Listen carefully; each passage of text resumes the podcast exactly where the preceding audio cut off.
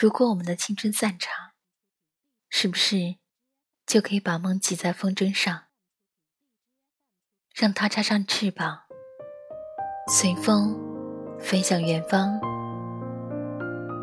巴拉原创文学电台，陪你走过每一个有梦的日子。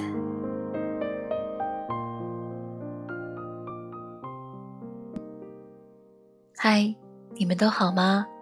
我是主播微然，微笑的微，自然的然。今天要跟你们分享到的文字，来自于畅销女作家晚晴。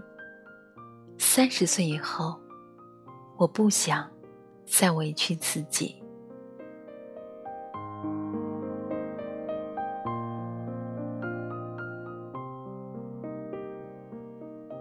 几个月前，我妈在电话里跟我说。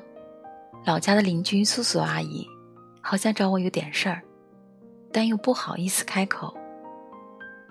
小时候，由于家境不好，很容易遭受别人的恶意，而素素阿姨生性善良，性格温柔，不喜八卦，从小到大给过我不少关怀，所以我回娘家时带上小侄子去她家串门儿。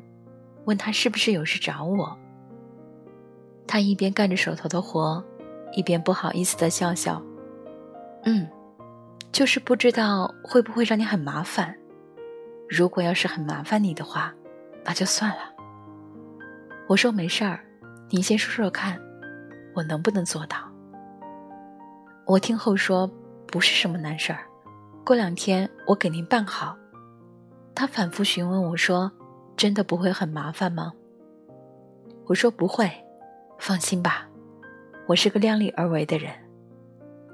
他闻言开心的笑了，那就好。我都纠结一段时间了，不知道要不要找你。上次碰到你妈就说了不麻烦就好，办不成也没关系，硬是塞给我不少东西。我有点哑然失笑。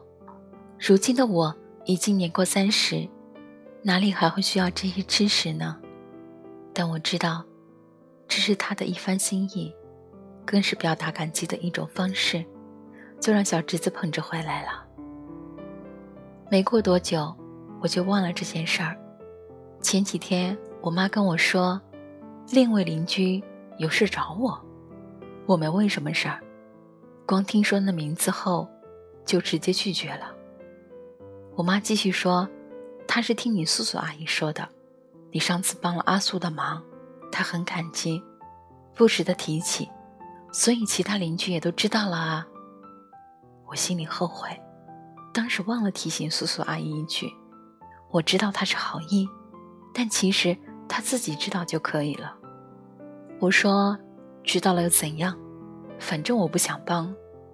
我妈说这样不太好吧，都是以前的邻居。你这样一个帮一个不帮，说不过去啊！到时候他还不知道如何恼羞成怒呢。要么你都没帮，你一个帮了，另一个就不好不帮了。我说，对我来说没什么好不好，说不说得过去的。我喜欢我就帮，我不喜欢我就拒绝帮。至于对方是否会恼羞成怒，那就不是我该考虑的事情了。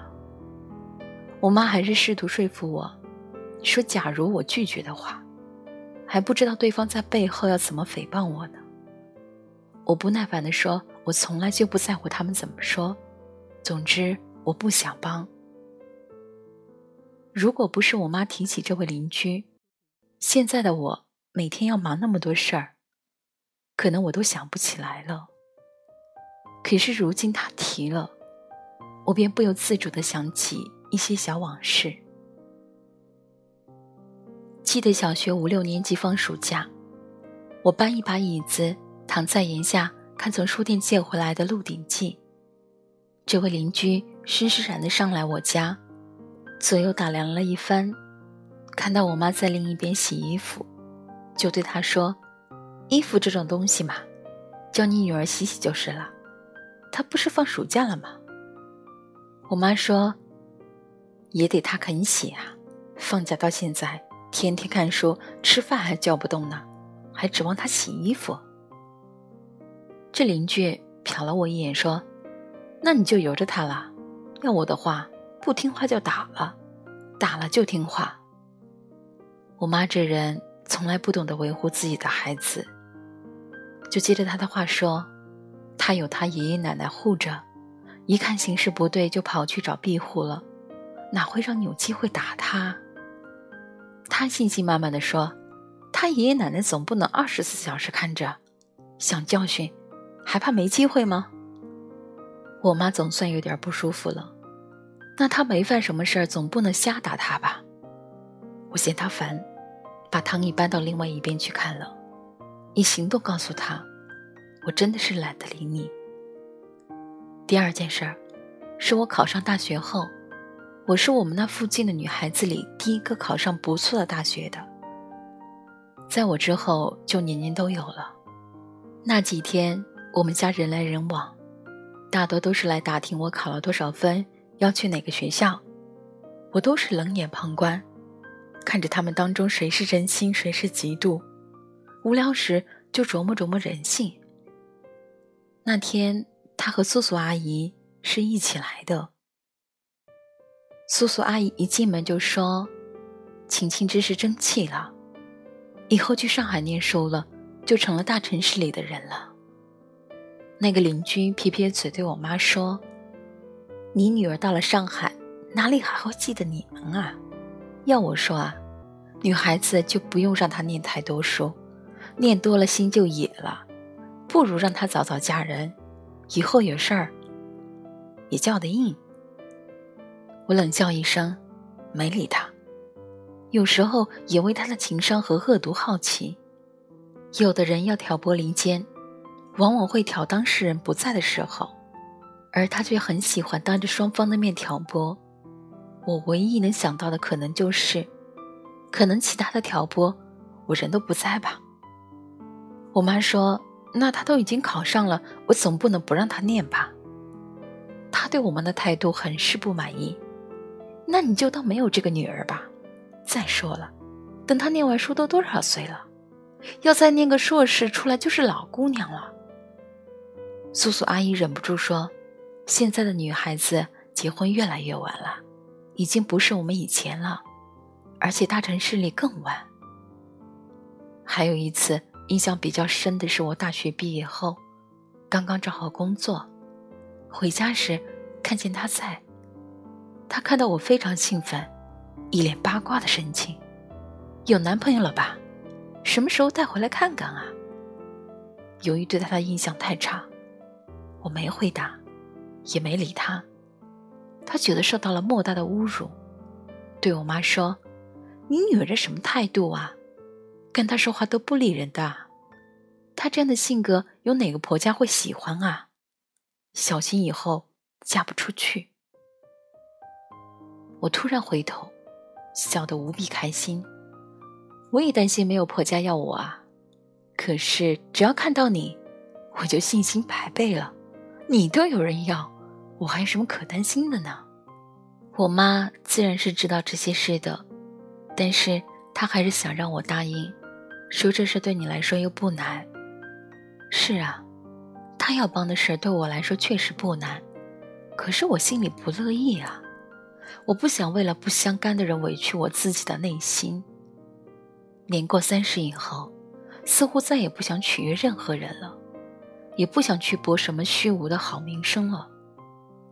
就如昨天那篇文章里的买表事件，有几个读者提出，既然对方不知道要你代购什么价位的表，那你可以问问他，某某牌子的，一千左右的可以吗？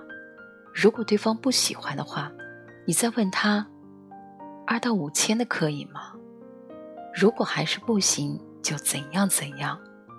还有读者说，我很理解代购表的人，有时候就是自己不想看，也不知道怎么找款式，就是让你看看，差不多买一个就行了。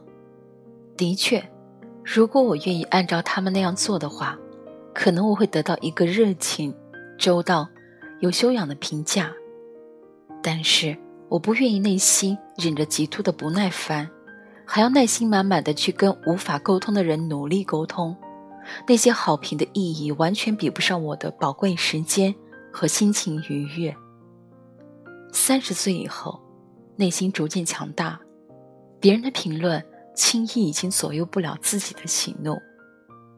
三十岁以后，内心逐渐成名，知道生活中什么最重，什么次之，不会再为别人一个好评而殚精竭虑的去迎合。三十岁以后，世事渐渐洞明，知道什么事值得去做，什么事不值得去做，不会再事无巨细累死自己。三十岁以后，已经学会取舍，不再追求人人都喜欢我的局面，凡事但求问心无愧即可。三十岁以后，我觉得女人应该过这样的生活。有一个知冷知热的爱人，没有背叛与欺骗，值得我们给予一世真情。否则，即便单身到底又何妨？起码不会心痛和煎熬。有一份自己喜欢的事业，即使赚的不多，甚至很辛苦，也好过天天上班像上坟。不再勉强自己做不喜欢的事儿，怨气丛生，面目模糊。有几个知交好友，不用天天说个没完没了，不必时时聚在一起，但彼此心意相通，相处不累才是王道。不再勉强自己和三观不同的人打交道，活活郁闷死自己。